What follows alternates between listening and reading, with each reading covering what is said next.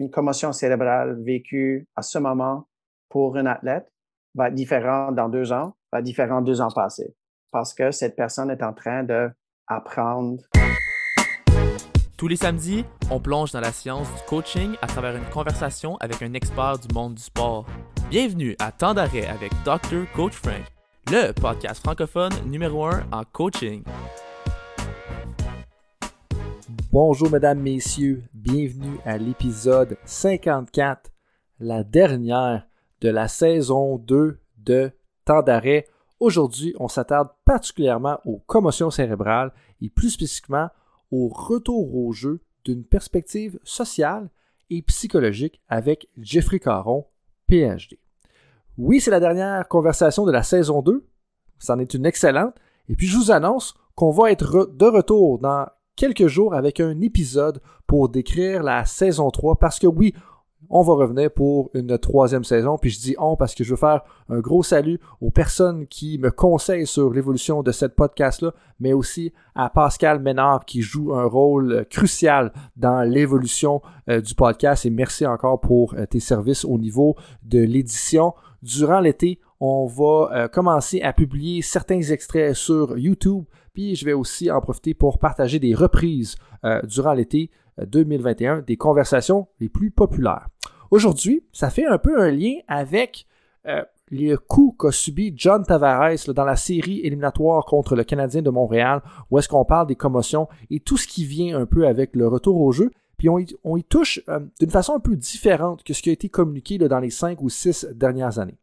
Pour ceux qui se demandent si euh, l'épisode est, pour vous, est pour toi, ou certains des entraîneurs avec lesquels je collabore qui se posent peut-être cette question-là, c'est ça va définitivement être pour les entraîneurs qui cherchent justement à jouer un rôle et à faciliter le retour au jeu de leurs athlètes parce que c'est pas évident quand un athlète subit une commotion de le ramener au jeu de façon efficace si c'est la bonne expression.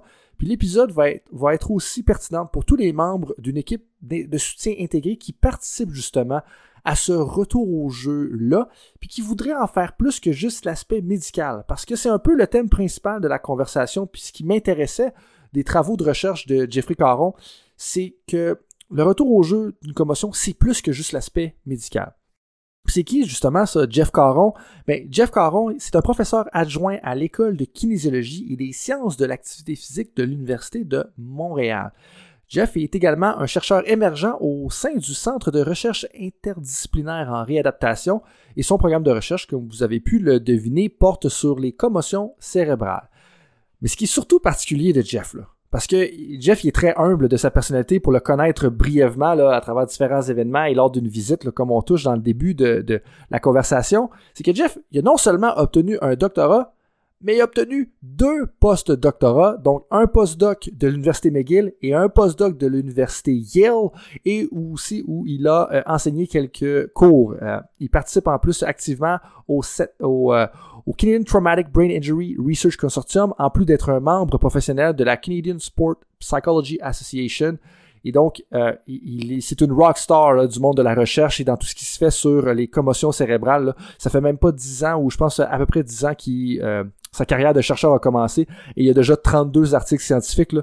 Pour ceux-là qui ça dit rien, c'est un nombre incroyable et puis on peut vraiment, le Jeff c'est une rockstar. Puis petit fait à noter d'ailleurs, euh, il a joué dans la ligue de hockey junior majeur avec les Sea Dogs de Saint John et a récolté 109 minutes de punition en une saison. Là. Il essaie de nous faire croire, là, puis je le taquine, là, que c'est un défenseur offensif. Là. Mais je pense qu'il était capable de jouer du coude euh, également. Vous allez voir aussi, c'est le français, c'est la deuxième langue euh, de Jeff, mais vous allez voir, il est très facile à comprendre, puis il y a vraiment une belle richesse dans l'analyse, puis euh, je pense que c'est super riche. À écouter la, conversation au complet, parce que au départ, on parle du parcours de Jeff, ce qui l'a amené à être intéressé par les commotions. Ensuite de ça, de l'actualité avec le coup qu'a reçu John Tavares. Puis ensuite de ça, on enchaîne avec l'aspect social et psychologique du retour au jeu. Pourquoi c'est important de, faire une récupération complète? Euh, on se permet même de brainstormer là, en temps réel un plan de retour au jeu brouillon qui serait un peu plus complet que juste l'aspect médical. Et on termine en parlant des prochaines étapes dans sa recherche et on discute aussi du paradoxe des réseaux sociaux, justement en lien avec les commotions cérébrales. Et donc, euh, pour une conversation qui touche un peu plus que l'aspect médical, je vous invite définitivement à rester à l'écoute et merci d'avoir été avec moi encore une fois pour la saison 2 qui a été super populaire. On a rejoint des éditeurs dans plusieurs pays dans le monde, euh, la France, la Suisse, le Canada bien entendu, les États-Unis, euh, le Maroc. Donc je vous dis merci tout le monde d'être à l'écoute et je vous invite à porter attention à tous les commentaires de Jeffrey Caron qui est une sommité mondiale vraiment dans le domaine de l'éducation et de la recherche sur le retour au jeu suite à une commotion cérébrale à vos écouteurs. Bonne écoute tout le monde et merci encore une fois d'être avec moi dans cette aventure qui est Temps d'arrêt. Jeffrey, bienvenue à Temps d'arrêt. Merci de prendre du temps pour propager la bonne nouvelle à propos des commotions puis euh, du retour au jeu. Merci pour euh, l'invitation. Puis euh, ça fait quelques années qu'on ne s'est pas vu et puis c'est cool de, parler avec toi puis ton, ton grand auditoire. merci, merci Jeff. Puis oui, la, dernière fois qu'on s'est vu, justement, euh, je voulais en parler un petit peu plus tard parce que je ne voulais pas te rentrer dedans tout en partant. Mais la dernière fois qu'on s'est vu, c'est pour une visite où est-ce que je, je, je pensais peut-être aller à l'Université McGill. Finalement, je suis allé à l'Université d'Ottawa. Je ne sais pas qu'est-ce que ça dit par rapport à tes skills pour faire des visites ou quelque chose comme ça. peut-être que je ne suis pas une bonne recruteur. C'est ça, c'est ça. Ou, peut-être qu'on avait eu trop de consommation. Mais ça, c'est un, autre ah, histoire. Ah, ça, c'est une autre histoire pour une autre journée. Oui, ouais, c'est ça. Pour une autre journée. Euh, justement, depuis le temps qu'on s'est vu, euh, on va revenir un peu plus dans l'actualité. Euh, la commotion cérébrale à John Tavares, euh, ça a été quand même particulier. Euh, toi qui es quand même un spécialiste justement du retour au jeu pour les, commotions slash de l'éducation, euh, c'est quoi les étapes qui vont suivre? Parce qu'une fois que John Tavares il a eu justement le coup de genou, et puis là, comme il va être mis à l'écart, je ne pense pas qu'il va revenir pour les séries, du moins, on espère que s'il revient, il va être en bonne santé. C'est quoi les, étapes qui vont suivre suite au, retour justement pour le retour au jeu de John Tavares? Ah, c'est une, très bonne question. Et euh, peut-être avant de répondre, je vais juste mentionner quelque chose. Quand j'ai vu euh, cet événement qui s'est arrivé, c'était quoi la, première match contre euh, les Canadiens contre les Maple Leafs? honnêtement, probablement le meilleur cas pour John Tavares dans ces circonstances, c'était vraiment une commotion cérébrale. Et ce que je veux dire, c'est si c'est entre guillemets, juste une commotion cérébrale avec la sévérité de cette blessure, on est dans une bonne position.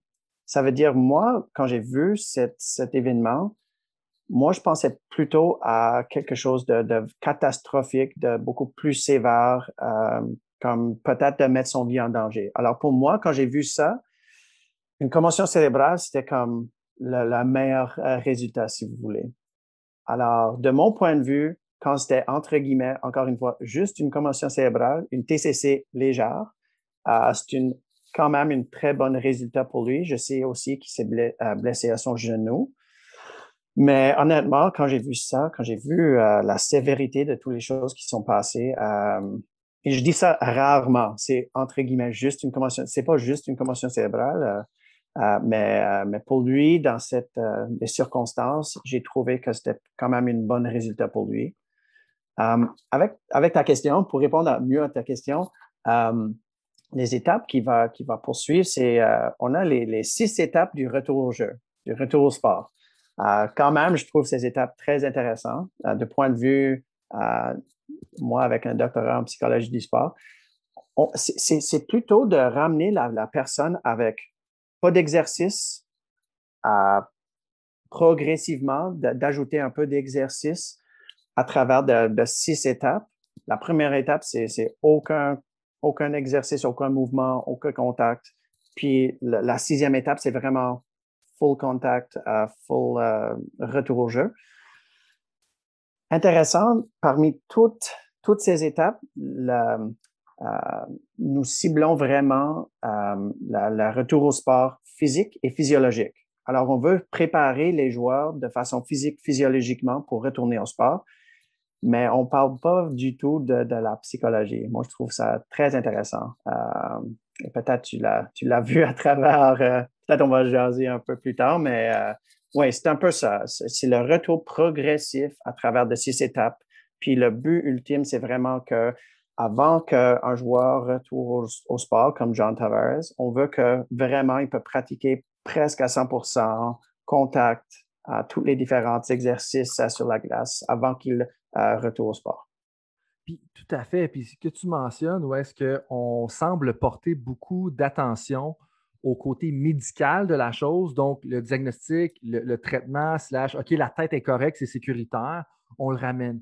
Puis c'est pour ça que moi, je trouve que ta présence aujourd'hui, peut être très intéressante pour justement les entraîneurs, puis même l'équipe de soutien intégré aussi, parce que tes derniers travaux ont touché à l'aspect psychologique, donc comme, comment est-ce que peut-être la confiance est affectée, la pression, puis ces choses-là, mais aussi, puis c'est ce que je révisais ce matin avant qu'on discute, l'aspect social. Parce que dans un sport d'équipe, c'est très important. Puis toi, juste euh, pour peut-être baliser les choses ou mettre les choses en contexte, euh, en tant qu'ancien joueur de hockey, quand tu vois des, blessures à, John Tavares, ça doit te ramener à tes années de joueur. Mais une des questions que, j'avais là-dessus, euh, de où est-ce que tu es venu justement l'intérêt pour faire de la recherche sur les commotions? Parce que tu as joué dans le hockey au junior majeur et tout ça. Est-ce que c'est -ce parti de là? Est-ce que c'est parti de ton background de joueur à toi? Oui, en fait, c'était mes propres commotions cérébrales. Puis euh, c'est les commotions cérébrales que, j'ai vécues moi-même, puis aussi de mes coéquipiers. Euh, c'est des choses que j'ai vécues, j'ai vues. Euh, puis après ça, j'ai vraiment eu la chance à, travailler avec Gordon Bloom à, McGill. Puis lui m'a vraiment, je sais que son expertise est plutôt avec les coachs, les entraîneurs, mais il m'a laissé faire mes trucs avec les commotions cérébrales il y, a, certainement un intérêt avec les commotions, mais c'était vraiment mon, euh, euh, la chose qui, m'intéressait le plus. Puis, euh, en fait, c'était vraiment ça, les interactions humaines, j'adore ça. Alors, je ne voulais pas faire, je pense qu'on a plusieurs connaissances à cette époque avec l'épidémiologie, les, différentes, c'est un peu comme toi tu fais avec la vulgarisation de, de, la science avec des coachs ou autres. Ah, moi, j'aime, plus de, permettre la chance à des athlètes, à des coachs, à des personnes dans, l'environnement sportif à me dire ce qu'ils ont vécu avec leur commotion cérébrale. Et de cette façon-là, j'approche beaucoup de mes, études scientifiques avec les commotions, avec des approches qualitatives pour cette raison. J'aime, plus d'entendre euh, ce, que, ce que pensent les athlètes ou les coachs avec leurs propres expériences. Et après ça, c'est mon rôle de, mettre ça, euh, d'analyser ça, puis euh, essayer le mieux possible de, raconter leur histoire. C'est intéressant que tu dises ça parce que justement, je pense que l'approche qualitative, donc de rechercher un peu plus les histoires des athlètes, des entraîneurs, c'est probablement encore plus pertinent dans un aspect comme les commotions. Puis c'est toujours pertinent le qualitatif. Puis loin de vouloir rentrer dans, le débat, comme on, a parlé peut-être un peu plus en, pré-entrevue sur le type de recherche qu'on a fait, mais c'est que les commotions, c'est tellement plein de nuances de gris. C'est comme, c'est des symptômes reportés, c'est vraiment, faut que tu te fies à ce que l'autre te dit. C'est pas noir ou blanc ou est-ce que, tu sais, tu as une fracture ouverte à la jambe, ben, tu vois le sortir de la jambe, puis ça se termine là. Comme, donc, c'est noir, noir ou blanc. il y a sûrement des médecins dans la salle qui me diraient non, non, c'est pas noir ou blanc, mais on se comprend que c'est peut-être un peu plus clair la distinction que quand on parle de commotion ou est-ce que c'est plein de nuances de gris. Mais là, avant de parler des histoires que tu as récoltées, tu, dévies un peu la question parce que tu es une personne qui n'aime pas nécessairement, ou du moins que tu étales pas nécessairement ta, vie sur la place publique ou dans le sens que tu fais des accomplissements, mais tu n'es pas la, personne à en inventer. Puis ça, je te salue parce que tu es très humble de tout ce que tu as fait un peu dans ta carrière. Mais j'aimerais ça te ramener justement à ta propre histoire. Comme toi, comme, comment est-ce que tu as vécu tes commotions? Euh, combien tu en as eu? Parce que tu me parlais des histoires vécues des autres, mais je serais curieux d'entendre la tienne, comme, parce que tu en as vécu toi-même. Euh, moi, j'en ai vécu deux, une diagnostiquée, si on veut. Euh, c'est différent pour chacun, mais je serais curieux d'entendre ta, propre histoire sur combien de commotions tu as vécu, puis qu'est-ce que tu as vécu, justement? Euh, je ne pourrais pas te donner un numéro à, combien de commotions que j'ai subi. je dirais que j'ai joué au hockey à un, niveau assez élevé dans une époque où les commotions, on savait que c'était une un problème pour certaines personnes, mais on savait pas, on n'avait pas tant de connaissances qu'on a aujourd'hui. Alors, euh, j'étais toujours un joueur, euh, joueur, joueur défense, mais j'étais toujours plus offensif. Alors, euh, mon style de jeu est beaucoup plus adapté au jeu maintenant, aujourd'hui, 2021, pas dans l'époque que je jouais. Alors moi, j'avais souvent la rondelle. Euh, J'étais une personne qui, qui, jouait souvent sur euh, l'avantage numérique euh, comme défenseur, alors le, quart arrière, si vous voulez. Puis quand tu as la rondelle, tu es souvent cible pour l'autre équipe. Puis oui, je n'étais pas un joueur grand non plus. j'étais assez grand, mais pas gros. pas costaud. Non, non, non, pas du tout. Pas du tout. Ça, c'est une autre conversation. anyways. alors, pour cette raison-là, j'ai subi de nombreuses mises en échec, puis certaines, certains cas, j'ai un, cas en particulier euh, en junior, junior majeur, j'ai subi une commotion cérébrale. Euh, j'étais, euh, I lost consciousness. J'ai reçu un coup de, à, la tête, puis je me suis réveillé sur la glace, puis mon, mon thérapeute du sport était là avec moi. Puis a dit Jeff, comment ça va? Quel est ton nom? le, quels sont les points? tout ça? Puis euh, j'ai posé la question, mais pourquoi on a peinturé les, sièges en rouge? Nous autres, à Saint John, les Sea Dogs, nos, sièges étaient bleus. Puis euh, il a dit, euh, ben, où est-ce que, comme, où sont-nous? J'ai dit, ben, nous sommes à Saint, John, Harbor Station. Non, nous sommes à Bécomo. Puis, alors, j'étais complètement mélangé pour. C'était une, des, une bonne chose que je n'ai pas donné la permission pour continuer à jouer. Euh, une chose qui, euh, que j'ai vu arriver souvent euh, dans cette époque. pas nécessairement quand tu as perdu conscience, mais, mais souvent les, personnes avec des, des, blessures à la tête, ils, sont, ils, ont, ils ont pu faire en sorte de continuer à jouer. mais cette cas-là, je n'ai pas pu continuer à jouer. Et pour mieux répondre à ta question, quelles sont mes expériences vécues? C'était vraiment quelque chose que j'ai pu tricher mes thérapeutes de sport à ne penser que j'avais pas une commotion cérébrale. C'était vraiment facile à le faire, honnêtement. Euh, il y a des études maintenant avec le sandbagging sur les tests neuropsychologiques. Alors, si toi, tu es un joueur, tu peux, tu peux faire un exprès pour pas bien réussir sur tes tests pré-saison parce que tu sais que tu vas probablement subir une commotion ou peut-être euh, tu, recevras une, mise en échec ou quelque chose puis tu sais que c'est possible que tu ne vas pas répondre nécessairement vite aux mêmes questions dans le futur, alors tu fais un exprès pour pas bien faire sur le baseline. Mm-hmm. Puis j'ai pu faire des, gestes comme ça quand je jouais, puis euh, euh, c'est pas la bonne chose à faire, mais comme athlète, je pense que plusieurs athlètes peuvent, dire que la chose la plus importante, c'est de continuer à jouer. Et des fois, si tu dois tricher un peu ou euh, pas dire à 100% la vérité, euh, écoute, c'est, c'est, euh, c'est, ça se passe toujours. Alors, mm-hmm. c'est pas, si moi, je ne suis pas la, la, personne la plus intelligente au monde, si moi, j'ai réussi à faire ça, d'autres joueurs le font. Mm-hmm. Ah, puis ça, je veux dire, c'est des choses que j'ai vues moi-même où est-ce que nous, en début de saison, ce qu'on avait, puis là, tu me ramènes début des années 2010, on avait les tests où est-ce qu'il fallait faire des, petits signes, fait que genre des triangles, des carreaux, puis des choses comme ça. Puis là, justement, euh, la, thérapeute athlétique nous parlait de ce test-là, puis à quoi ça servait. Puis t'en avais plein, puis t'en avais du monde un peu comme moi, tu sais, que eux, c'était comme non, je veux montrer à quel point je suis intelligent, fait que je vais faire le, plus vite possible pour me rendre le plus bas. Mais t'en avais d'autres qui étaient comme ben non, moi, si je veux revenir au jeu, puis jamais j'ai le coup la tête, je vais en faire le moins possible. Puis t'es comme puis, prenaient leur temps. Puis, fait que ça, ça arrivait au hockey, ça arrivait de ton côté, mais ça arrivait aussi euh, justement euh, euh, au football. Mais, mais, dans tout ça, justement, si on parle de, ta carrière qui était au milieu des années 2000, si, je ne m'abuse, sans vouloir révéler ton âge au grand public, mais puis moi qui étais plus dans le, football, dans justement fin des années 2000, 2000 à 2012 à peu près, qui est-ce qui a le plus évolué dans les dix dernières années à propos de ça? Parce que, puis là, je reviens un peu à ton histoire c'est vraiment intéressant que tu me parles un peu de l'épisode à Bécomo versus le fait que tu jouais à Saint John. Mais là, tout ça, ça t'a comme préoccupé au point que ça t'a amené à vouloir faire de la recherche là-dessus? Mais j'imagine que la recherche, elle a évolué depuis que tu as embarqué dans la recherche, puis où est-ce qu'on est aujourd'hui. c'est un peu une question en deux temps. C'est un peu comme qu'est-ce qui s'est passé du moment pour que tu veuilles justement te dédier là-dedans à temps plein? Là, comme c'est, tu voulais probablement changer quelque chose ou à toi de me corriger si ce n'est pas le cas. Puis sinon, après ça, qu'est-ce qui a évolué depuis que tu as embarqué justement dans le domaine?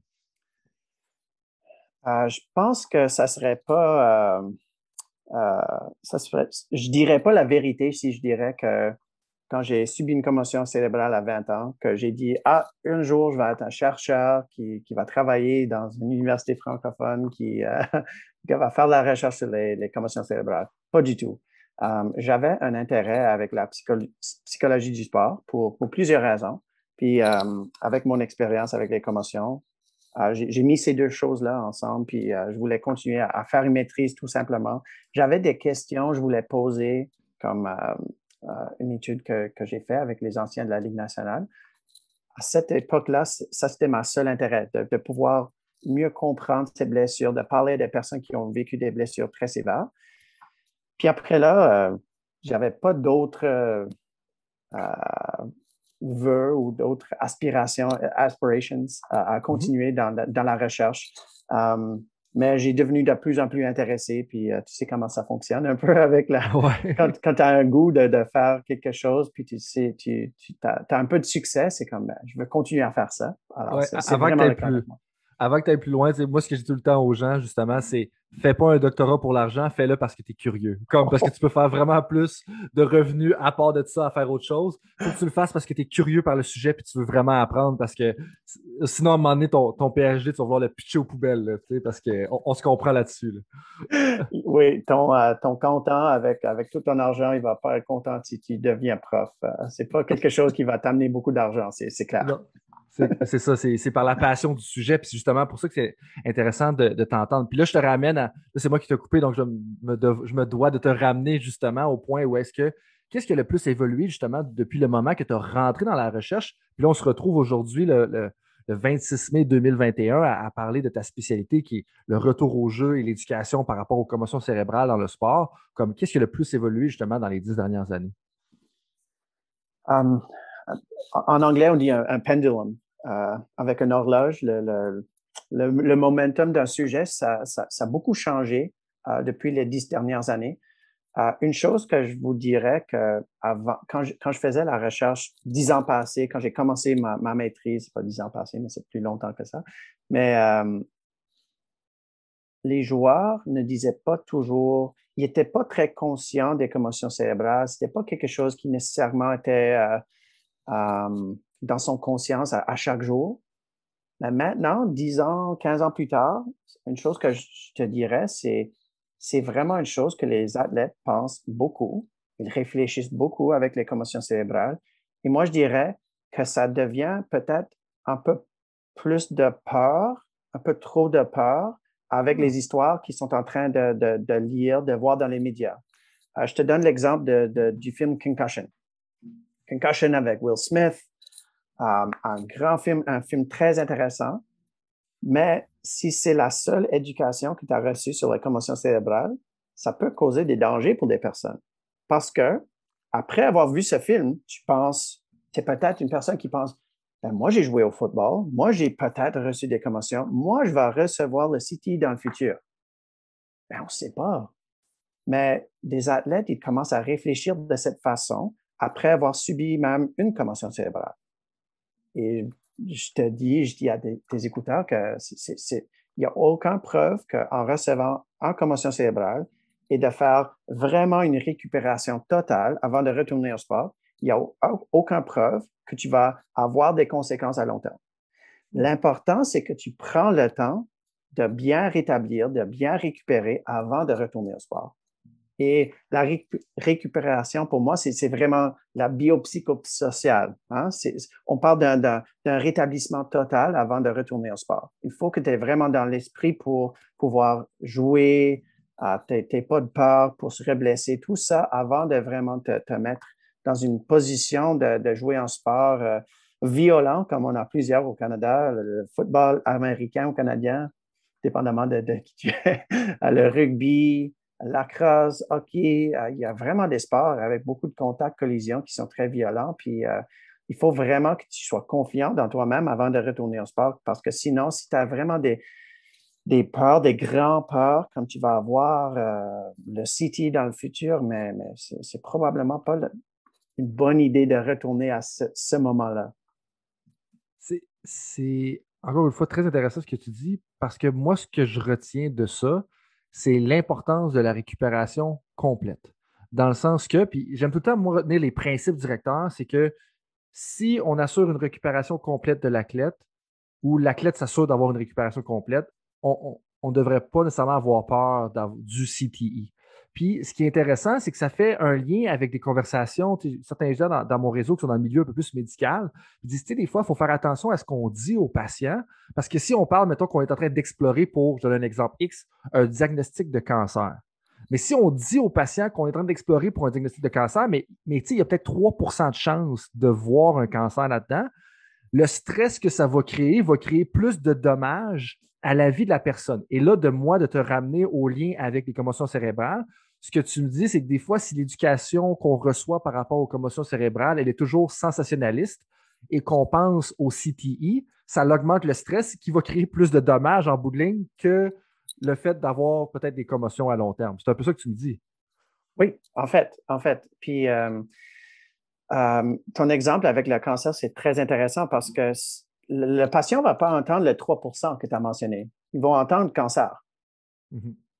Euh, un athlète dont tu donnes un peu d'éducation sur les commotions cérébrales, puis tu dis, oui, il y a un, très, un, chance très minimale, on n'a pas même ces données, mais on a une chance minimale que si tu reçois plusieurs commotions cérébrales, puis tu ne prends pas le temps de rétablir avant de retourner au sport, il y a une chance minimale ou une chance que tu vas recevoir le CT dans le futur.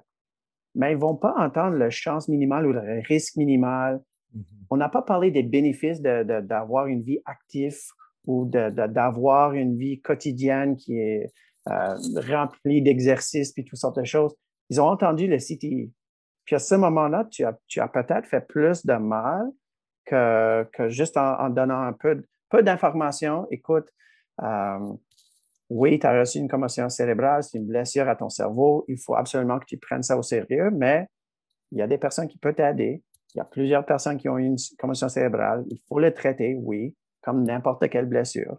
Mais il n'y a aucune preuve que si tu prends les démarches en avant de toi, que tu ne vas pas rétablir puis avoir, euh, pour pouvoir retourner au sport un point dans le futur. Mm-hmm. Puis que tu vas pouvoir avoir une vie normale pendant quand même assez longtemps aussi sans ça. Puis tu viens tout juste de me parler un peu de traiter la commotion. Puis une des raisons pour laquelle tu es, là aujourd'hui d'ailleurs, c'est qu'on parle souvent du côté médical de la chose, comme ça fait quelques fois qu'on mentionne, mais tu as mentionné aussi quelques fois qu'il y a l'aspect psychologique et l'aspect social qui est important. Puis, tu sais, on, en parle un peu avec, tu sais, ça fait un lien un peu avec John Tavares, l'équipe de rugby, l'équipe de hockey que tu as, vécu, dans mon cas pour les équipes de football. Euh, qu'est-ce que tu veux dire par l'aspect social du retour au jeu des commotions? Je pense que je comprends un petit peu. J'ai lu, euh, pour être bien honnête avec toi, en diagonale, j'ai lu les débuts de paragraphe d'un de, tes derniers articles parce que j'ai lu aussi l'autre article au complet, euh, plus sur le côté psychologique. Mais justement, c'est qu'est-ce que tu veux dire par l'aspect social de la chose? Oh, j'ai un très bel exemple pour toi. Puis c'est la question que tu m'as posée avec John Tavares tantôt. OK? On va prendre l'exemple de John Tavares. Mm-hmm. John Tavares, il il joue sur une équipe. C'est un joueur important, c'est le capitaine.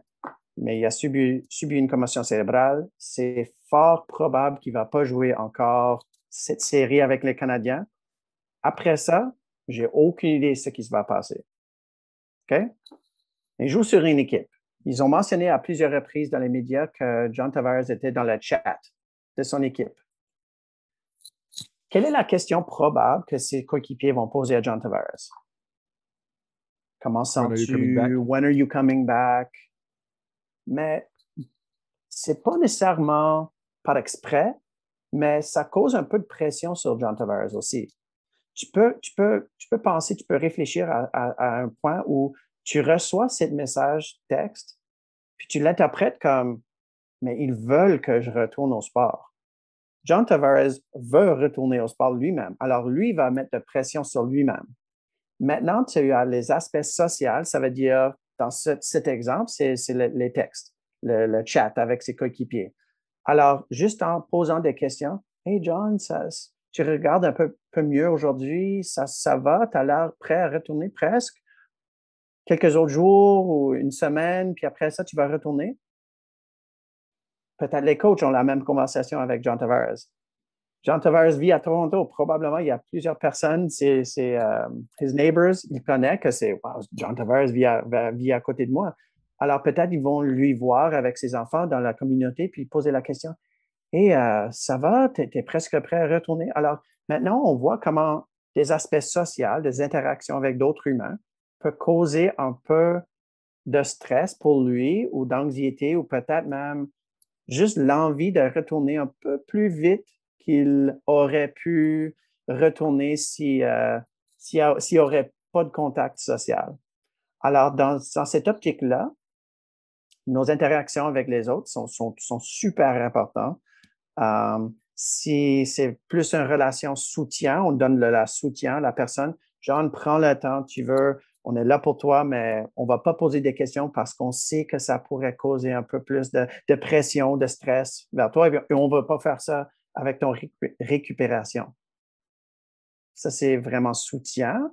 Ou on a peut-être un coach qui est un peu plus old school, qui pose la question, ben, c'est juste une commotion. Écoute, il y a plusieurs joueurs cette année qui ont eu des commotions et je sais que l'équipe médicale veut pas que je te dise ça, mais, John, c'est les, les playoffs, hein? C'est pas juste le euh, regular season, c'est vraiment les séries maintenant. Alors, il y a des commotions, mais il y a des commotions dans les séries. Ça compte pas pour la même comme les, les regular season. Mm-hmm. Alors, c'est juste quelque chose qu'on a créé.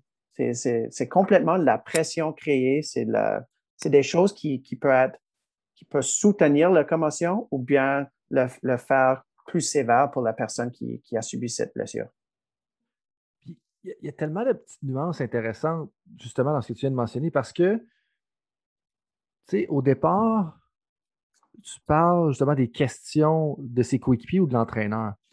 Mais en bout de ligne, je peux très bien être un entraîneur qui se soucie de mon athlète, puis je te dis Hey, Jeff, comment ça va? Hey, John, comment ça va? Parfait. Ah, ça va bien. Ah, parfait. Comment est-ce que, quand est-ce que tu penses revenir au jeu? Mais que c'est totalement avec des bonnes intentions, puis c'est juste comme Hey, peut-être que tu veux l'encourager. Puis, tu sais, des fois, on a besoin de la carotte pour se motiver, comme continue à faire les étapes justement du protocole, parce que si tu fais ça, tu vas revenir au jeu pour le 6 juin 2021, par exemple. Mais ce qui arrive, c'est que l'athlète va sentir de la pression, même si l'entraîneur, n'était pas ce le but. Est-ce qu'un entraîneur devrait justement arrêter de poser des questions? Parce que ce que moi, j'entends dans ce que tu dis, c'est qu'en bout de ligne, on, est un peu euh, damn if you do and damn if you don't, dans le sens que si tu poses des questions, tu vas faire comme ben là, tu veux tu, de me mettre de la pression, puis si tu ne poses pas de questions. Puis ce que j'entends, puis des fois, c'est comme dans la vie de tous les jours. Puis là, je vais faire un, parallèle un peu plus euh, mondain, si on veut, où est-ce que, tu sais, des fois, il y, a des gens comme euh, OK, quand est-ce que tu vas finir ta journée de travail, tu vas te coordonner avec ta famille et tout ça. Mais là, quand est-ce que tu vas finir ta journée de travail? Ben tu te dis, ben, c'est parce que je veux que je finisse plus tôt ou parce que tu veux que je finisse plus tard? Ben, vous dit, non, non, prends le temps que tu veux, là, comme je veux juste savoir à quelle heure que tu finis. C'est pas la même question. Est-ce que tu me sais un petit peu ce que je veux dire? Quand est-ce que tu vas finir ton doctorat? Ouais, oh, oh, bon Dieu Seigneur, cette question-là, c'est la. Ça, là, en passant, pour ceux-là qui nous écoutent, OK? Si vous avez quelqu'un qui fait son doctorat dans votre entourage, arrêtez de poser cette question-là. C'est la pire question au monde. Quand est-ce que tu finis ton doctorat? Parce que automatiquement, la personne sent de la pression, puis comme là, je sais, là, ça fait déjà cinq ans que je suis en train de le faire. Mais c'est normal que ça prenne cinq ans à faire un doctorat ou quatre ans, là, tu sais. Bref, lien du doctorat à retourner aux commotions, comme c'est un peu un paradoxe qu'on vit. On, veut s'intéresser, mais en même temps, il ne faut pas s'intéresser. Et euh, peut-être on va parler dans, pas longtemps, mais, les coachs, c'est tellement un job difficile. J'ai tellement de respect pour les coachs parce que on parle juste d'une blessure, les commotions. Il y a plusieurs blessures, mais d'après les dernières cinq, les cinq dernières années, on voit qu'il y a plusieurs problèmes sociaux qui existent dans notre société. Black Lives Matter, Me Too. Euh, il y a toutes sortes de choses que les coachs sont supposés être experts sur leur propre équipe. Puis les commotions sont seulement une de ces choses. Alors, quand, quand je parle à des coachs, souvent, c'est, je dis, je sais que c'est une chose, mais le plus possible, c'est de créer plutôt une philosophie où c'est juste y compris dans ta, philosophie d'interagir avec tes athlètes. Right? C'est pas une autre chose que tu dois gérer. Ça, fait juste partie de la manière que tu, fais tes, euh, la gestion de tes coéquipiers à chaque jour. Mais je sais que c'est pas la, la, question que tu m'as posée, mais mais avant que tu enchaînes, ça ne te dérange pas, comme justement, ça, le respect pour les entraîneurs, je pense que c'est quelque chose que les, les toi et moi, on a mutuellement.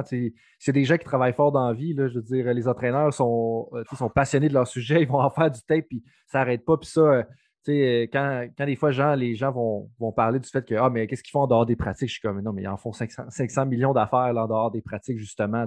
Puis gérer les athlètes, gérer les retours au jeu, ça donne des affaires qu'ils vont faire. Puis au Brésil, je ne sais pas si tu le savais, mais nos, collègues du Brésil, donc euh, Michel Milisted, Yura Sato et tout ça, euh, ils ont une expression, puis là, je ne peux pas la dire en portugais, mais que c'est que, les entraîneurs, ça devrait être des chamans. Dans le sens que les entraîneurs, on s'attend tellement à ce qu'ils soient capables de tout faire dans la vie que c'est un peu irréaliste ou est-ce qu'on s'attend à ce qu'ils soient des experts en kinésiologie, des experts en nutrition, des experts en commotion, des experts en thérapie, mais c'est parce qu'à un moment donné, c'est juste impossible. Fait que ça, je trouve ça vraiment intéressant que tu soulèves ce point-là. Puis un autre point, si je peux faire un lien avec l'apprentissage, comme tu sais, c'est un de, mes dada, l'apprentissage, le développement des entraîneurs, mais on parle souvent du just in time, où est-ce qu'on devrait apprendre des choses juste en même temps ou le synchroniser en même temps qu'on l'utilise. Donc, si on travaille sur notre planification annuelle, on devrait profiter pour en apprendre des choses sur la planification annuelle. Mais les commotions cérébrales, slash le retour au jeu, ce n'est pas le cas. C'est une des exceptions à notre règle du just in time, ou est-ce que ça devrait être le just in case. c'est important de s'éduquer et de se préparer avant, parce que ce n'est pas le jour que tu as une commotion qu'il faut que tu commences à gérer la commotion et ou avoir un plan de réintégration psychologique et sociale. Ah, c'est un excellent point. Je n'ai jamais réfléchi à ce point-là. Euh, c'est vrai que ce n'est pas le moment où un de tes joueurs ait reçu une commotion cérébrale, que ce n'est pas le moment de, commencer à apprendre ou le just in time pour euh, dans ce cas-là, mais euh, c'est vrai, il faut absolument que tu sois un peu à l'aise, mais il y a beaucoup d'outils qui existent. Et une chose que je voulais souligner pour tes écouteurs, c'est une ressource gratuite en ligne euh, en anglais, c'est le Concussion Recognition Tool. Puis c'est publié, je peux te donner le lien si, euh, tu veux. Euh. On va, le mettre en dessous de l'épisode, dans la description de l'épisode d'ailleurs, justement. puis pour ceux qui n'entendent pas, c'est que je faisais un petit signe justement à Jeff par rapport à ça. Avant de retourner un peu plus dans la réintégration sociale, puis même le, côté psychologique, il y, a une chose que tu as mentionnée tout à l'heure qui je pense qui est intéressante, c'est l'espèce de comparer aux autres commotions. j'aimerais ça t'entendre un peu plus là-dessus parce que tu disais, quelque chose du genre comme Ah, mais tu sais, l'entraîneur, il parle à son athlète, puis OK, oui, mais il y en a qui ont eu des commotions cette année, puis eux sont revenus en dedans de sept jours. Mais il y a un peu un problème quand, on, quand on pense à ça. Je sais qu'il y en a certains qui nous écoutent en ce moment qui sont conscients de ça, mais en même temps, je pense que ça vaut la peine qu'on en parle un petit peu.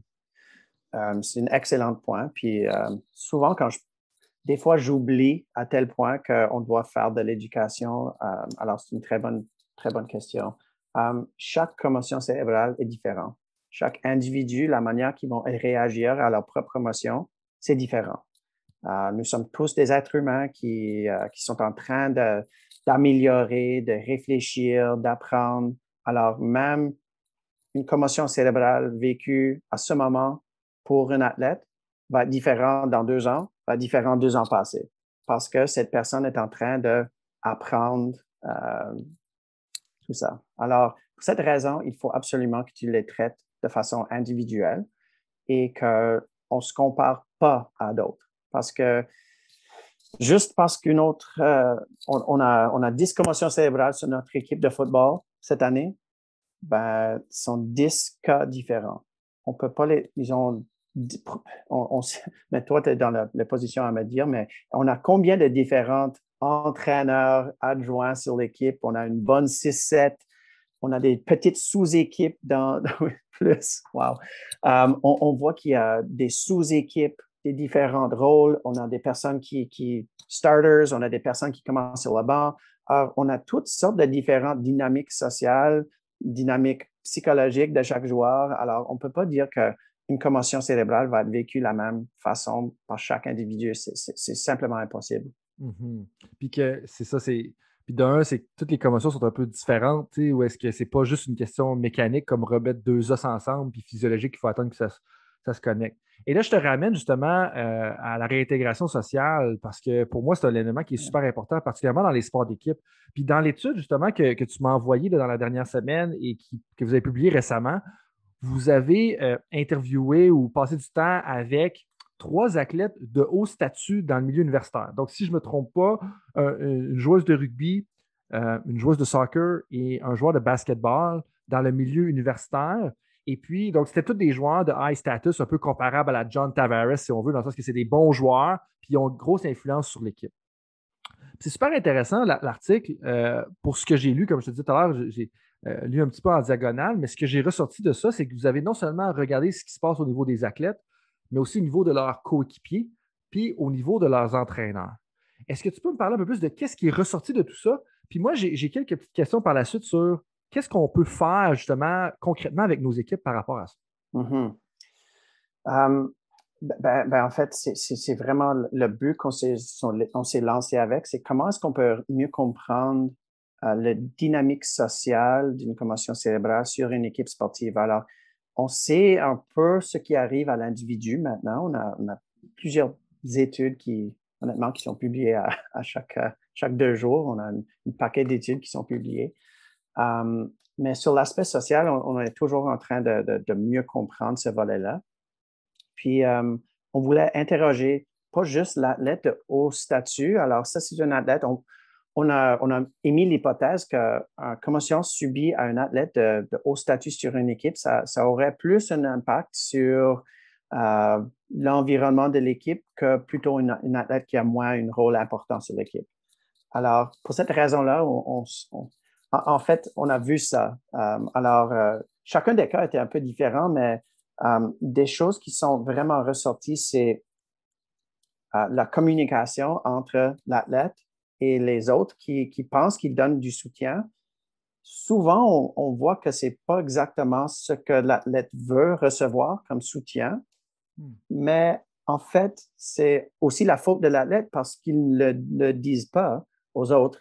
Qu'est-ce que j'ai besoin comme soutien? Alors, dans le cas d'un des athlètes, c'était vraiment ça, un, broken telephone, euh, un manque de communication totale entre l'athlète et ses coéquipiers et les coachs. Um, et on voit aussi des fois où, justement, tu as posé la question et je voulais revenir, comment est-ce qu'on peut soutenir comme coach les athlètes, damned if you do, damned if you don't. Mm-hmm. Mais il faut demander à l'athlète, qu'est-ce que tu as besoin de notre côté, de notre équipe, qu'est-ce qu'on peut faire pour te mieux soutenir? Alors, comme préparateur mental, j'ai déjà interagi avec des coachs. J'ai fait un peu le in-between entre l'athlète blessé et le coach pour dire, l'athlète me disait, mais ça me fait grandement de la peine quand mes athlètes, quand je dois dire, je dois avoir la même conversation 17 fois dans le vestiaire, je dois dire, non, je me sens pas bien, je, vais prendre au minimum une autre semaine avant que je peux retourner. Il doit avoir cette même conversation 17 fois avec chacun de ses coéquipiers ou coéquipières, puis ça m'a fait du peine. Est-ce que tu peux faire en sorte qu'il ne me pose pas cette question dans la vestiaire? Ben oui, c'est très facile à régler. Alors, j'ai parlé un peu à la coach, puis, ah oui, mais ils sont juste intéressés. Ils veulent juste savoir comment ça se passe avec la récupération. C'est un peu le damned if you do, damned if you don't. Mm-hmm. Alors, c'est juste de poser la question à la qu'est-ce que tu as besoin de notre côté pour te mieux soutenir? That's it. C'est une façon assez simple pour régler ça, mais, euh, la communication, souvent, c'est le number one breakdown sur des équipes. Bien, tout à fait. Puis c'est une particularités, mais en même temps, ce qui est intéressant, c'est que c'est comme si dans ce cas-là, trop de communication amène à un problème, alors qu'il y a juste des bonnes intentions, un peu dans le scénario que tu nous soulèves. Là, mais justement, il y avait un des, athlètes, puis là, c'est tout des pseudonymes, donc on ne connaît pas l'identité de la personne, mais il y a, dans l'étude, il y a un athlète, c'est un athlète de basketball qui semble être le go-to player, euh, qui est quand même super important. Il y a le pseudonyme que vous lui avez donné, c'est Jaden. Euh, mais il y avait quand même des frustrations dans cette situation-là. Puis ça, c'est quelque chose que, quand je l'ai lu justement tout à l'heure, j'étais comme, ça, je, peux voir ça très bien arriver parce que on a un athlète qui est un très bon joueur, qui contribue beaucoup à l'équipe, qui subit une commotion, qui est dans sa quatrième année, si je ne m'abuse, mais que là, il veut revenir au jeu rapidement, mais en même temps, il ne fait pas tout ce qu'il a à faire pour revenir au jeu rapidement. Puis là, ses coéquipiers, dans le but qu'ils reviennent rapidement parce qu'ils savent qu'ils ont besoin de lui pour gagner, ils vont le tenir imputable. Ils vont le hold accountable de ses actions. Et là, ça crée une dynamique particulière, ça. Qu'est-ce qui est arrivé un petit peu avec euh, Jaden, justement? Mais, ce, cas-là était super intéressant pour, exactement les points que tu as, soulevés. Um, Jaden, c'est un gars qui aimait ça de le party, euh, de faire le, party à soir, de, voir ses amis, de jouer aux jeux vidéo, de, tu sais, tout le volet social pour son expérience sportive, c'était très important pour lui. Mais ses coéquipiers, comme tu as mentionné, ses coéquipiers, son coach, ont vu que mais tu fais pas tout dans le possible pour revenir le plus plus vite possible. Alors, ce qu'ils ont décidé de faire, c'est de lui soutenir dans une manière qui n'était pas compatible avec ce qu'il voulait. Hmm. Je vais expliquer. Alors, lui voulait plus d'avoir, Jaden voulait que ses coéquipiers, que ses coachs viennent le visiter, viens jouer des jeux vidéo avec lui, viens, sors avec lui le, soir pour euh, prendre un bière ou quelque chose. Mais ses coéquipiers l'ont pas donné ce type de soutien parce qu'ils savaient que c'était pas le mieux pour lui.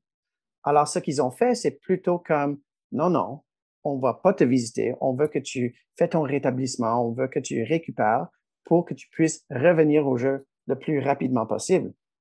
Mais en faisant ça, c'était pas le soutien social que Jaden voulait. Hmm. Alors, en fait, ça crée une paradoxe. Et en fait, ils ne communiquaient pas bien ensemble. Alors, ça crée une sorte de, de tension, entre les coachs, les athlètes et Jaden, mais pas dans le sens où ils ne veulent pas lui soutenir, mais ils veulent lui soutenir dans la manière où il peut faire son rétablissement le plus vite possible pour revenir, pour aider l'équipe à gagner. Alors, c'est, c'est une chose qu'on ne parle pas souvent avec les commotions, certainement. C'est une chose qu'on, qu'on doit parler plus parce que quand on parle d'un, coach qui vit des choses réelles à chaque jour, ça, c'est une situation qui va se reproduire à nombreuses reprises. Et quand on parle d'un athlète de haut statut, ça peut causer vraiment des troubles de cohésion d'équipe sévères. Si on a un joueur qui ne se sent pas soutenu par ses coéquipiers, par son coach, ça peut créer, ça peut entamer beaucoup, plusieurs problèmes avec, euh, avec, avec l'équipe. Et, et, de ce point, je, trouve ça très, très intéressant. Puis, puis définitivement, hein, puis ce que tu viens de mentionner, pour moi, ça fait un lien avec le leadership partagé ou le Social Entity Approach to Leadership Development, dans le sens que si on met tous nos œufs dans le même panier, où est-ce que notre John Tavares, notre Jaden, notre Cassie ou la Jess dans le document, dans l'article que vous avez publié, c'est eux qui sont responsables du leadership un peu plus de la tâche, motivationnelle, sociale. Puis là, d'un coup, pouf, on enlève cette athlète-là. Mais là, il y a tellement d'aspects de notre équipe qui vont s'écrouler parce qu'on n'a pas les piliers du, leadership duquel on a besoin. Là. Puis peu importe le modèle de leadership que, les gens veulent utiliser, ça, reste un peu des problèmes. Puis c'est pour ça que les blessures ou les retours au jeu de ces gens-là, c'est encore plus délicat jusqu'à un certain point. Mais en même temps, au niveau des commotions, ça amène certains problèmes un peu plus complexes. Puis d'ailleurs, dans la discussion et la conclusion, j'ai passé un peu plus de, temps à m'attarder à cette section-là quand, je l'ai révisée ce matin. Euh, il y a une section qui parle d'offrir Individualized Support Strategy. Fait que là, qu'est-ce que vous voulez dire par ça? Parce que là, moi, je peux voir très bien quelqu'un qui dit ça et dit OK, ça veut dire qu'il faut, en tant qu'entraîneur, il faut que je fasse un plan de retour au jeu du jour 1 jusqu'au jour 38. Mais en même temps, je ne sais pas où est-ce qu'il va, j'ai d'autres choses à gérer. Qu'est-ce que vous voulez dire par Individualized Support Strategy? Mais peut-être c'est, c'est quelque chose que toi, tu peux m'expliquer aussi, parce que moi, moi, je ne suis pas un coach, alors peut-être c'est quelque chose que tu peux éclairer ou me donner des, conseils là-dessus aussi. Euh, mais quand, ma perspective ou l'intention que j'avais dans, dans, dans, en disant un individualized support strategy, c'est plutôt de, de voir, de traiter chaque athlète individuellement au niveau du type de soutien qu'ils ont besoin. Ça veut dire, est-ce que c'est un athlète plutôt comme Jaden, qui a besoin d'un tough love, disons, qui a besoin de plus comme, écoute, fais pas les choses que tu devrais faire pour rétablir le mieux possible pour revenir au sport. Mais peut-être tu as un autre athlète qui fait tout possible pour revenir au sport. Il jette son cellulaire, il ne regarde pas les écrans, euh, il fait tout, tout, tout euh, pour, pour euh, mieux rétablir ils prennent tous les, conseils médicaux en tête, il fait tout, la nutrition, le sommeil, tout, tout, tout. Mais peut-être avec cet athlète-là, tu aurais besoin de plus avoir des visites sociales avec lui pour dire, mais écoute, tu fais le plus possible, il faut quand même que tu vis un peu, il faut que quand même tu, tu, euh, peux faire un peu de, d'exercice léger qui, n'emmène pas des, des symptômes. Alors, il faut toujours que tu traites chaque situation de façon différent. Pas différent nécessairement, mais unique. Alors, mm-hmm. chaque, chaque athlète, même si tu as un, style de coaching, un style de leadership, mais tu vas individualiser ça pour chacun de tes athlètes parce que, en fait, tu ne coaches pas des athlètes, tu coaches des humains. Alors, euh, chaque personne a besoin des choses différentes. Hum, alors, pour cette raison-là, quand j'ai dit individualized support strategy, c'est plutôt ça que j'avais en tête, pas de créer un, retour, un protocole de retour au sport euh, individualisé pour chacun de tes athlètes comme un coach. C'est pas du tout ce que je fais, que tes écouteurs prennent, de, ça. C'est plutôt de, les traiter de façon unique, puis, de travailler avec eux pour les mieux soutenir. Eh, vois-tu, tu, m'as tendu une perche, puis je vais la prendre parce que quand j'ai lu ça, justement, je me suis mis à y penser un petit peu. Puis moi, ce que je vois là-dedans, c'est c'est le fun d'avoir des plans et des stratégies, mais quand c'est trop euh, orienté sur les détails micro, donc vraiment, ça ne fonctionne pas parce qu'il y a trop de choses qui changent. Fait que moi, je, suis beaucoup dans l'optique, on gère le macro, puis on va réagir un peu à tout ce qui est micro, si ça, fait du sens un petit peu. Puis ce que je vois un peu comme réponse à à votre requête ou est-ce que vous avez exprimé justement d'avoir des, stratégies individualisées, il pourrait comme avoir un plan où est-ce que sur l'axe des X, donc en haut, on a les phases. Fait que peut-être le, retour immédiat ou comme la, guérison, peu importe le nom qu'on y donne, où est-ce que là, on fait les six étapes. Une fois que les six étapes sont complétées, bien là, peut-être qu'on a la réintégration. Puis là, après ça, une fois qu'on a la réintégration, on aurait une troisième phase qui est là, peut-être telle chose. Que là, mettons qu'on a nos trois phases. Mais après ça, j'imagine que chacune des phases, ben, on pourrait les décliner en différents aspects. Parce que dans ta recherche, tu parles de l'aspect psychologique, de l'aspect social. Fait qu'on pourrait avoir, OK, qu'est-ce que je vais faire? Qu'est-ce qu'on va faire au niveau psychologique pour soutenir l'athlète? Qu'est-ce qu'on va faire au niveau social pour soutenir l'athlète? Mais là, il y a le côté médical. On va faire confiance à notre médecin du sport, à notre thérapeute sportif pour cet aspect-là. Mais il y a aussi le côté tactique. Parce que là, l'équipe a évolué au niveau tactique.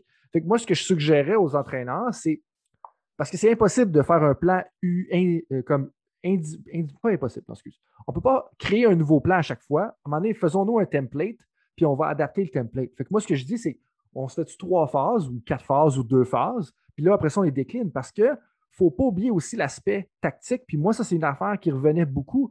Où est-ce que, tu sais, si on prend John Tavares, mais que là, finalement, il est sorti de la ronde contre le Canadien de Montréal, Là, il, affronte les Blues de Boston, euh, pas les Blues de Boston, je suis encore dans l'ancienne façon de fonctionner, mais il affronte Winnipeg en deuxième ronde. Puis là, en troisième ronde, il affronte Boston. Mais là, du temps qu'ils sont passés de la première ronde à la troisième ronde, finalement, ils ont rentré une autre stratégie sur le power play.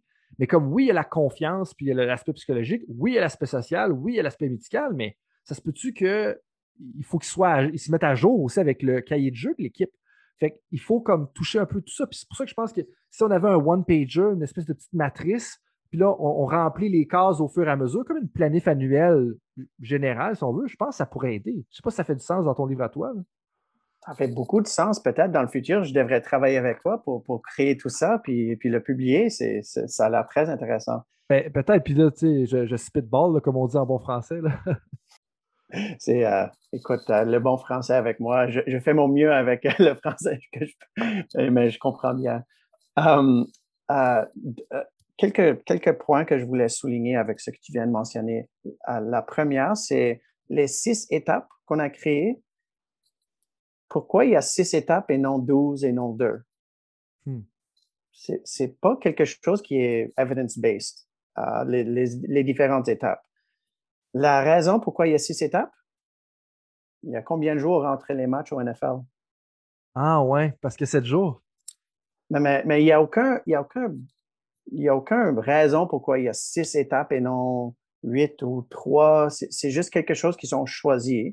Il y a beaucoup de données de littérature sur la, récupération progressive, mais d'avoir six étapes et non comme huit ou deux, whatever, euh, c'est euh, c'est pas prouvé encore. Alors, ça manque encore beaucoup de, de science là-dessus.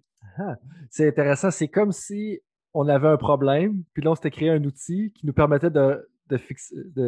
Qui nous permet de mieux répondre à notre problème parce que là, on veut rentrer entre les jours parce qu'ils se sont dit ben là, si j'ai un athlète qui a une commotion le dimanche, puis je veux qu'il joue le dimanche d'après, ben, il faut que je puisse l'éclairer d'ici temps-là, fait qu'on va le faire de cette façon-là. C'est un peu ça que tu me dis. C'est pas basé dans les données. Les six étapes, c'est juste quelque chose qu'on a créé. Alors, je pense que l'intention était bonne. On veut que les personnes prennent le temps avant de retourner au sport. L'intention était bonne, mais en pratique, de façon, si on met nos, chapeaux de, scientifiques, il n'y a pas de preuve pourquoi on a six jours et non, ou six étapes, je m'excuse, et non, euh, c'est un autre numéro. Ah, intéressant. je, me dois de faire une petite note en lien avec ça, par exemple. S'il y a une loi dans votre pays ou dans votre État ou dans votre province par rapport à l'utilisation du protocole en séjour, on vous recommande de le suivre. On fait juste vous dire que s'il y a une loi, vous devez la suivre, mais on fait juste vous dire que si on met notre chapeau de chercheur et qu'on est critique, euh, il y, a, encore du travail à faire dans ce côté-là. Mais pour l'instant, c'est une pratique exemplaire et on vous recommande de le suivre. Mais, euh, mais tout ça. Fait que je, tout à fait, tout à fait. Euh, toujours de suivre les règles et tout ça, mais, mais écoute, euh, c'est juste intéressant de réfléchir à, un certain point. Puis l'autre chose qui, qui, m'a beaucoup intéressé, puis c'est autre, une autre chose que, qui est un focus de, mon recherche à, ce moment, c'est, le, en anglais, on dit psychological readiness, mais en français, la, la préparation psychologique pour retourner au sport. Puis moi, je m'intéresse à ce sujet en ce qui concerne euh, les commotions cérébrales. Euh, je trouve ça intéressant, euh, infiniment intéressant, parce que c'est pas bien défini c'est quoi la préparation psychologique pour retourner au sport après n'importe quelle blessure. Mais autre chose avec les commotions cérébrales, c'est une autre type de blessure à la manière, à notre cerveau, à notre cognition, à la, manière que nous, que nous allons réfléchir. Alors, ça peut amener d'autres problèmes psychologiques comme la peur, la perte d'identité, la confiance, toutes sortes de choses. Um, puis on ne parle pas vraiment de ce type de préparation pour revenir au sport. Souvent, c'est, le, conseil médical, tu as dit, euh, le thérapeute athlétique a dit, ouais, Frank, Dr. Coach Frank, je m'excuse, tu es prêt à retourner au sport? Um, mais OK, physiquement, oui, mais de façon psychologique, je, je ne suis pas certain que je suis vraiment rendu à, le point psychologiquement où je suis vraiment confiant dans mes habiletés euh, pour revenir au sport. Parlons-en, justement. tu dis qu'il faut en parler, mais, ben, ben, parlons-en. C'est quoi les enjeux? Fait que tu as parlé de pression, tu as parlé de confiance. C'est quoi les enjeux psychologiques? Puis après ça, je pense qu'on va faire un lien justement avec l'article que vous avez publié avec Gordon en 2020, qui touche plus justement aux aspects psychologiques. Puis en fait, avant d'aller à, la question, il y a des choses importantes que vous mentionnez. Euh, c'est des, les choses à considérer, c'est d'un, c'est une blessure invisible. De deux, il y a un chevauchement entre les symptômes de commotion et les symptômes psychologiques. Puis avant d'aller plus loin, qu'est-ce que tu qu'est-ce que vous voulez dire par un chevauchement entre les symptômes des commotions et les symptômes psychologiques? Je ne suis pas sûr de faire la différence entre les deux, puis je suis sûr qu'il y a des gens qui ont peut-être de la difficulté aussi à faire la différence entre les deux. C'est un excellent point. Alors, euh, quand, on pense à des, aspects psychologiques d'une commotion cérébrale, on pense plutôt à la dépression, l'anxiété, des, symptômes qui sont vraiment reliés à notre blessure. Mais, comme tu as mentionné, on a aussi des symptômes ou des aspects psychologiques des blessures euh, qu'on peut subir de n'importe quelle blessure, comme l'isolement, la frustration, le déni, toutes ces différentes choses. Alors, on peut voir chevauchement, ça veut dire overlap. Ouais. On peut voir un chevauchement entre ces deux choses, les, symptômes psychologiques et les, aspects psychologiques de n'importe quelle blessure.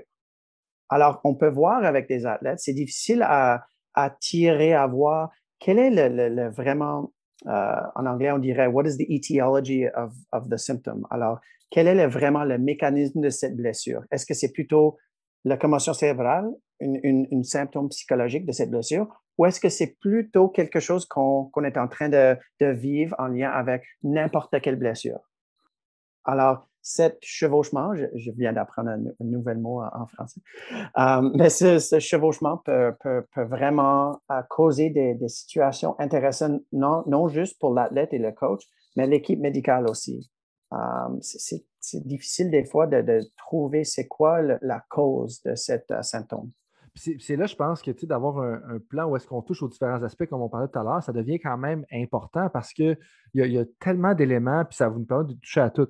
Puis euh, justement, quand tu me parles des aspects psychologiques, euh, puis là, dans l'article, vous, vous allez jusqu'à un point où est-ce que le but de l'article, c'était de faire une revue compréhensive ou complète justement de, ce qui est justement ce que les données démontrent. Donc, si on se base sur des données probantes, c'est quoi qu'on devrait faire au niveau des aspects psychologiques d'une commotion qui a été vécue en lien avec le sport? Vous faites plusieurs affirmations par la suite par rapport à ça. Euh, Mais là, qu'est-ce qui ressort de tout ça dans, ce qu'on devrait faire? Parce que, tu sais, que tu me parles, que vous me parlez qu'on doit évaluer euh, l'état émotionnel, qu'on doit comprendre un peu les, réponses du comportement de l'athlète. Euh, donc, c'est quoi un peu qu'on doit considérer? Parce que c'est vraiment intéressant, puis c'est riche, puis je devrais probablement la relire une autre fois l'article, mais il y a quand même beaucoup de stock. Là, puis, je pense que ça, ça fait un éloge. Puis je vais, mentionner quelque chose que ça fait quelques fois, je veux te mentionner depuis le début qu'on jase aujourd'hui, mais comme honnêtement, euh, je, te taquine, tu sais, je t'ai taquiné en début d'entrevue, mais, mais, je veux que tu saches que j'admire un peu, euh, ben, j'admire en fait beaucoup ce que tu es capable de faire, soit d'être un athlète de haut niveau jusqu'à un certain point, puis ensuite de ça, de faire un doctorat sur la recherche. Puis pour moi, puis là, je vais te faire un, beau, j'espère que c'est un beau compliment, mais c'est un peu à l'image de Kobe Bryant. Où est-ce que Kobe Bryant, il était une chose, il était un athlète, puis après ça, il fait comme, mais c'est pas vrai que je suis juste un athlète. Je suis capable d'être plus que ça. Puis pour les gens qui ne savent pas, Jeff, ben comme ça fait 10 ans que ta carrière de recherche a commencé. Puis quand tu as deux post-doctorats, puis si j'ai bien compté, 32 articles scientifiques en 10 ans, c'est quand même euh, bravo pour faire ça. Puis c'est un peu les 32 articles scientifiques, puis tout ton parcours qui t'a amené justement à faire un article où est-ce que vous faites littéralement cinq affirmations pour ce qui doit s'en venir au niveau des commotions et dont l'aspect psychologique. Fait que tout ça pour dire que, un, bravo, puis de deux, comme c'est quoi un peu qui ressort de ces aspects psychologiques-là, puis de, justement de tout ce que tu as publié là-dessus? Le premier temps, merci, c'est très, très gentil. Euh, la comparaison à Kobe Bryant, je vais prendre ça en tête. Peut-être je vais dire ça à, ma conjointe. Peut-être elle va penser mieux de, mieux de mes travaux. Euh, euh, une chose que tu as mentionnée avant de répondre à, ta, question, Kobe Bryant, puis l'identité, nos identités, qui, sommes-nous? Euh, moi, je ne m'ai jamais vu comme un athlète de haut niveau. Moi, j'étais mm-hmm. juste comme quand, quand je m'introduis, when I would introduce myself à, quelqu'un, je disais tout le temps comme, mais qui êtes-vous? Qui, es, qui es-tu? Mais Jeff, euh, je, viens de, de Moncton, en Nouveau-Brunswick, euh, puis c'est tout. c'était pas juste, mais qui êtes-vous? Je suis Jeff, je joue au hockey. C'était pas moi. Alors, mon identité n'était pas centrée sur mon rôle athlétique du tout. C'était juste une chose que je faisais. J'étais bon assez à ça, mais, mais c'était facile pour moi à, transitionner à faire d'autres choses après. Alors, je, je sais que c'est pas la même chose pour tout le monde, mais c'est réellement, c'était moi, ma perspective et euh, ça serait beaucoup plus difficile pour, pour quelqu'un comme Kobe Bryant de ne se pas voir comme un grand vedette euh, au basketball, mais mais peut-être il ne, lui voyait pas uniquement comme un athlète. Peut-être lui, c'était juste une chose qui était vraiment compétent à, faire, mais, mais, il se voyait de façon plus large avec plusieurs rôles qu'il pourrait faire. Puis, en fait, on, a vu euh, avant sa mort qu'il a, si je ne me trompe pas, il a, reçu un Oscar pour, euh, pour un de ses... Euh, pour un short film. Incroyable. Alors, c'est étonnant quand les, les personnes ont des résultats à ce niveau. Euh, mais ta question, je... Mais je peux te faire un lien. En fait, moi, ce que tu viens de mentionner, c'est que tu parles de l'importance de l'identité. Puis des fois, en tant qu'entraîneur, soit nous comme entraîneurs, ou même justement un athlète, on a notre identité comme OK, moi, je suis un coach de hockey, ou moi, je suis un joueur de hockey, ou, vice-versa.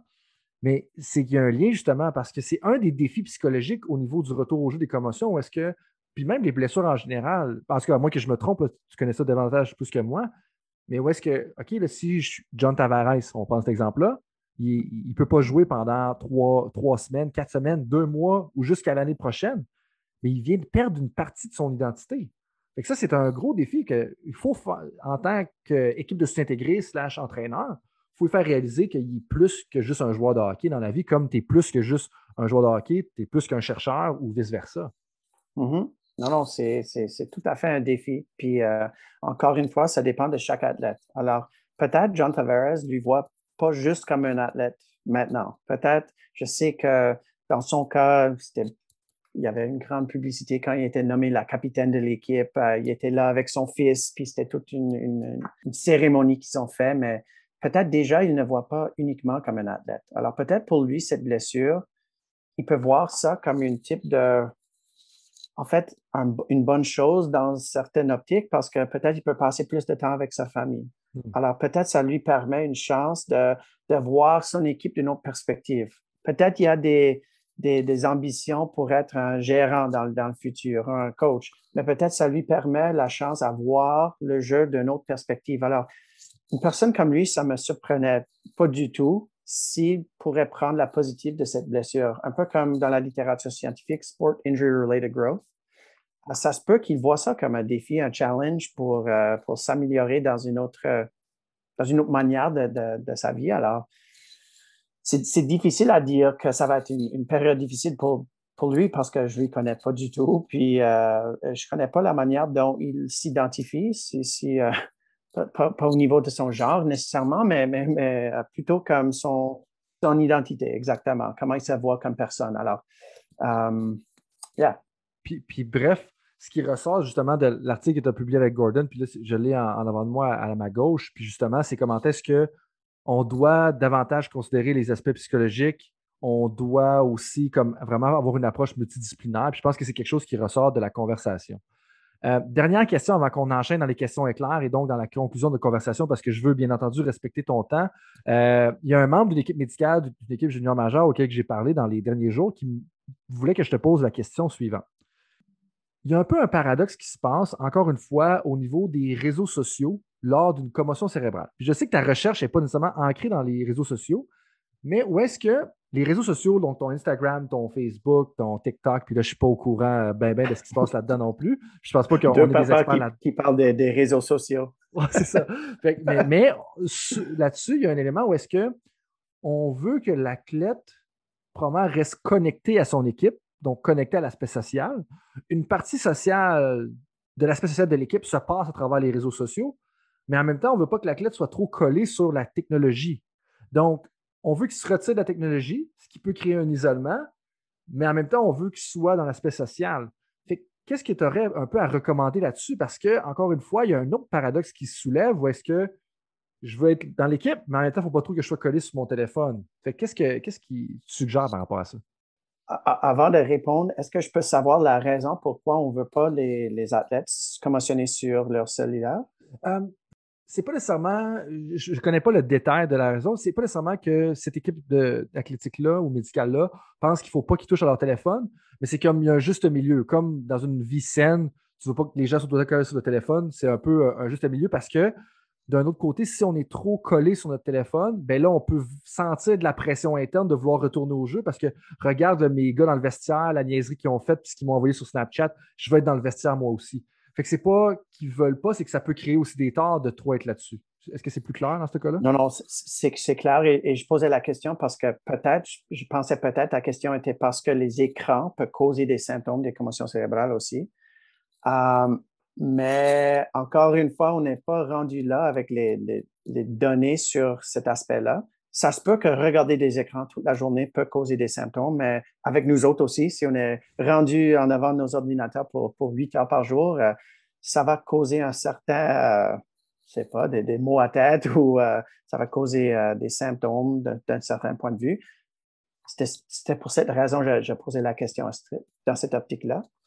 Um, comment est-ce qu'on trouve l'équilibre entre bien soutenir l'athlète, de, faire en sorte qu'ils sont intégrés avec l'équipe, mais on ne veut pas qu'ils soient trop, sont trop occupés avec leur cellulaire.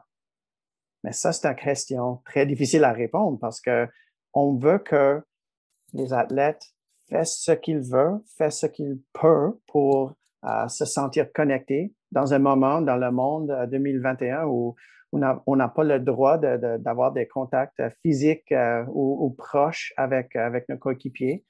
Euh, mais en même temps, euh, on ne veut pas qu'ils passent trop de temps là-dessus. Ma réponse va être simple. ça dépend de chaque joueur. honnêtement, est-ce que c'est comme moi, les réseaux sociaux, je sais que je me date un peu, mais, mais dans les années que je jouais au hockey, c'était les, les débuts des années 2000. Alors, la, Facebook, tout ça, ça c'était en processus de développement, c'était vraiment beginning stages, c'était pas quelque chose qu'on faisait beaucoup. Alors, les réseaux sociaux, ça fait pas une grande partie de ma vie, mais je sais pour les jeunes maintenant, c'est, oh my God, ça peut être tout pour, euh, pour un, jeune joueur. Alors, une chose que je dirais, c'est essayer le plus possible d'avoir ton contact normal avec tout le plus possible, si tu, tu passes euh, une heure, deux heures avec les réseaux sociaux à chaque jour, mais le plus possible, si tu amènes, si tu amènes pas plus de symptômes de commotion cérébrale, mais continue le plus possible à faire ton, ton normal. Mais si tu vois qu'il y a des problèmes, si tu vois que tu sens pire en, voyant tes, coéquipiers euh, dans le vestiaire, tu, tu, tu, euh, tu te sens une grosse perte quand tu vois ton équipe sur les réseaux sociaux. Mais peut-être c'est un, un, bon moment de, de voir est-ce que c'est la bonne chose pour moi à ce moment. Hmm. Alors, je sais que c'est beaucoup plus ton, ton expertise, la, la réflexion, de, de, faire en sorte que les, les personnes soient autonomes, qu'ils se self-regulation avec eux-mêmes. Alors, de créer un, genre de, de, awareness avec chacun de nos athlètes, d'avoir une bonne réflexion, de dire, est-ce que c'est la meilleure chose pour moi à ce moment? Je sais que d'habitude, je me promène euh, sur les réseaux sociaux avec mes coéquipiers, mais à ce moment, ça me cause plus, ça fait plus de mauvaises choses pour moi que des positifs. Alors, mm. peut-être c'est une chose que je devrais retenir pour l'instant ou peut-être en, faire moins pour, pour ce, point-là dans ma récupération. Mais peut-être, euh, ouais, c'est une chose. Euh, peut-être, peut-être la réponse, c'est juste avoir une bonne réflexion, de créer plus une awareness entre chaque joueur, intrapersonnel, si vous voulez. Puis, euh, c'est difficile à répondre parce que je ne suis pas dans les souliers des jeunes qui passent beaucoup de temps sur les réseaux sociaux. C'est clair. Mm-hmm. fait, ce que j'entends là-dedans, moi, il y a peut-être deux choses faut, donc, dans l'ensemble, il faut éduquer nos athlètes à s'autorégulariser en fonction de ce qui se passe sur les réseaux sociaux, donc ce qu'eux ressentent par rapport à ça. Et peut-être, donc, s'autorégulariser comme être conscient de comment est-ce qu'eux se sentent par rapport à ça. Et la deuxième étape, c'est parce que ça peut être difficile, parce que là, ils sont à la maison, puis on peut juste ça faire, dans un sens où est-ce qu'ils n'ont plus grand-chose à faire, ils ne sont pas à l'école, ils ne sont pas avec l'équipe. Fait que peut-être qu'il faut leur, dire de se trouver euh, ou les aider à se trouver des passe-temps alternatifs qui vont être un peu différents, qui ne vont pas leur ramener cette obsession-là. Mais si en même temps, ils ont besoin de ça pour se connecter, ben, c'est positif. Mais si là, ça devient négatif, il ben, faut les aider là-dedans. C'est extrêmement compliqué cette question-là parce qu'on euh, est en train de vivre une pandémie. C'est quelque chose de nouveau pour plusieurs d'entre nous. Alors, de dire tu dois faire ça, tu ne peux pas faire ça, c'est difficile à, gérer. C'est peut-être de travailler avec chaque encore une fois, chaque, chaque cas un peu différent pour voir mais quelles sont les normes, quelles sont les habitudes de chaque joueur, chaque athlète, chaque personne avant de prescrire quelque chose, euh, avant de mieux comprendre la situation, le, contexte euh, d'une personne. On revient à l'individualisation. Ceci étant dit, on est rendu déjà dans nos cinq dernières minutes. De façon rapide, rentrons dans les questions éclairs. Euh, merci beaucoup de ton temps, Jeff. Pour vrai, c'est super intéressant. Puis euh, quand tu auras la réponse justement à qu'est-ce qu'on on doit individualiser et puis qu'est-ce qu'on fait avec les médias sociaux et tout ça, je, t'invite à revenir ou à me lâcher un courriel. On va rediscuter de ça parce que je suis sûr qu'il y a plein de gens qui seraient super intéressés. Euh, puis pour finir, justement, pour que les gens apprennent un peu mieux à te connaître, puis slash que ça leur donne des pistes de réflexion pour la suite, quand tu penses à quelqu'un qui a réussi dans le monde du sport, à qui tu penses en premier et pourquoi? Euh, moi, je pense souvent à des, athlètes qui sont résilients, qui persistent et qui peuvent changer leur carrière adaptée à des différentes situations. Euh, je fais de la recherche sur les commotions cérébrales. J'ai vécu, euh, j'ai agrandi à Nouveau-Brunswick. J'ai joué contre Sidney Crosby quand il était jeune. C'est un joueur qui, qui continue à réinventer qui il est. Quand il a embarqué dans la Ligue nationale, il pouvait, il, se plaignait beaucoup avec les arbitres. Maintenant, il ne fait pas ça. À un certain moment, il ne pourrait pas prendre des, face-offs. Il n'était pas un, bon joueur à ça. Mais maintenant, il est un des joueurs le, meilleur euh, avec des euh, face-offs. Pour les mises en jeu. Mise en jeu. Voilà, face-off, je pense que tout le monde te suit quand on dit face-off. Euh, puis, avec son commotion cérébrale, on pensait à un certain point qu'il était fini son, son carrière.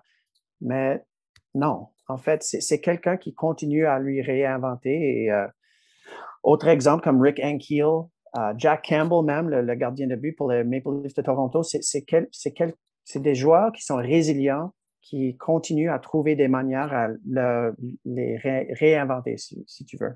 Super. Quel livre est-ce que tu as lu dans les 12 derniers mois, si tu as eu le temps, dans les runs, que tu recommanderais le plus? Je ne sais pas si c'est dans les 12 derniers mois, mais c'est le livre que je recommanderais. Game Change. C'est écrit par euh, Ken Dryden. Euh, Ken Dryden a écrit euh, un de mes livres favoris au monde, The Game. Si, si, nous avons des, des, fans du, euh, des Canadiens de Montréal qui, qui écoutent à ton... probablement oui. Um, c'est un des meilleurs livres qui a jamais été écrit uh, avec les sports. Mais Game Change, c'est uh, en lien avec les commotions cérébrales et il suit l'histoire de Steve Montador, un ancien de la Ligue nationale qui um, s'est mort de, de surdose. Puis il a subi nombreuses commotions à travers de son carrière. Puis Ken Dryden y écrit assez bien. Si vous ne lui connaissez pas, ancien gardien de but pour les Canadiens de Montréal, avocat, politicien, il a fait un peu tout. Un homme intelligent. On, peut un homme, certainement un intelligent. très intelligent, oui.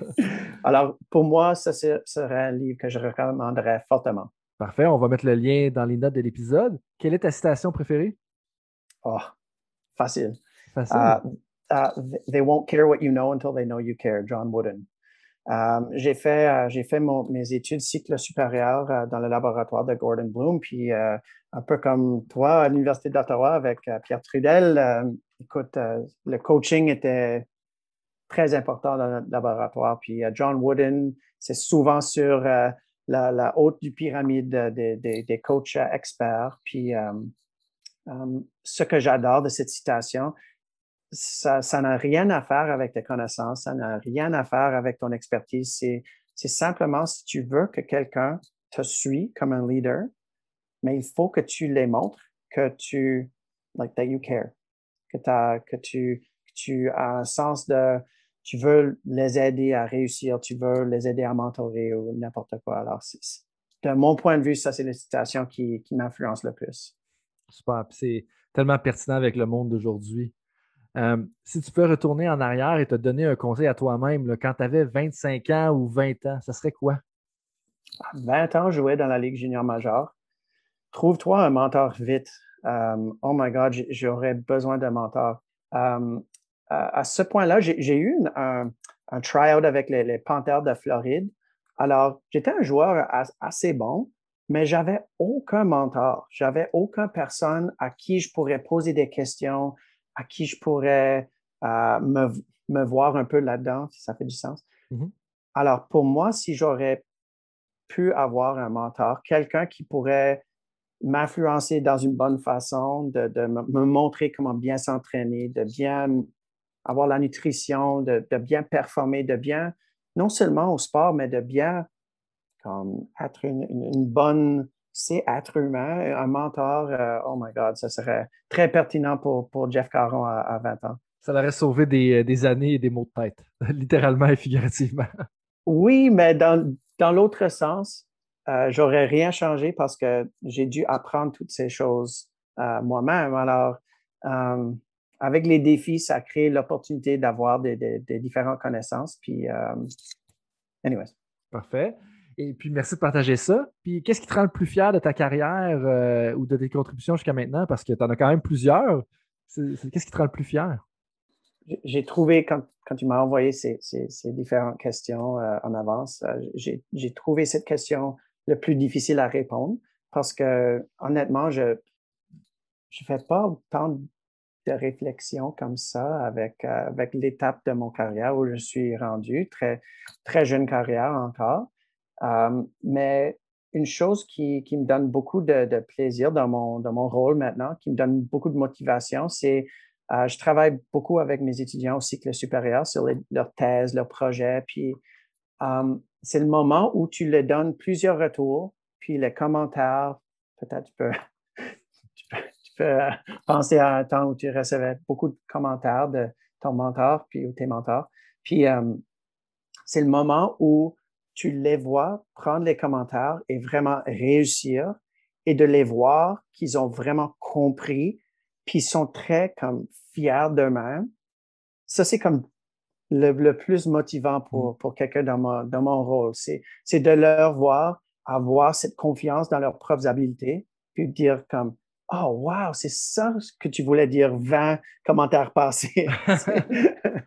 puis, euh, puis de mon côté, ça, c'est le plus, le plus de fun puis le plus motivant dans, mon, dans mon rôle. Mm-hmm. Puis je pense que les coachs à l'écoute vont définitivement, ça va définitivement résonner avec ce que tu viens de dire. Euh, Jeff, pour vrai, ça a été super intéressant. Merci beaucoup de ton temps. Merci d'avoir partagé ton expertise aussi. Et puis, je te laisse le mot de la fin, puis peut-être juste dire comme, comment est-ce que les auditeurs peuvent te rejoindre s'il y en a qui ont des questions pour toi. Ben, merci à moi. Merci à toi pour, pour, pour l'invitation. C'est super intéressant de, de, réfléchir à ce que je fais dans une autre langue aussi. Alors, ça, ça me permet d'essayer de, à m'exprimer bien à tes, écouteurs. Um, comment ils peuvent me rejoindre? Euh, Twitter, um, at Caron, uh, J, G, J, J. J. J, J. Ouais.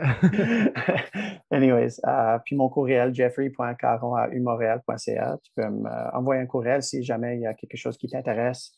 Um, moi, je, trouve ça très intéressant ce que tu fais avec ce podcast. Puis euh, je, te, félicite, puis euh, je, te, conseille à continuer parce que la vulgarisation scientifique, c'est quelque chose qu'on fait pas bien les scientifiques, de, de, bien vulgariser nos données à une grande public.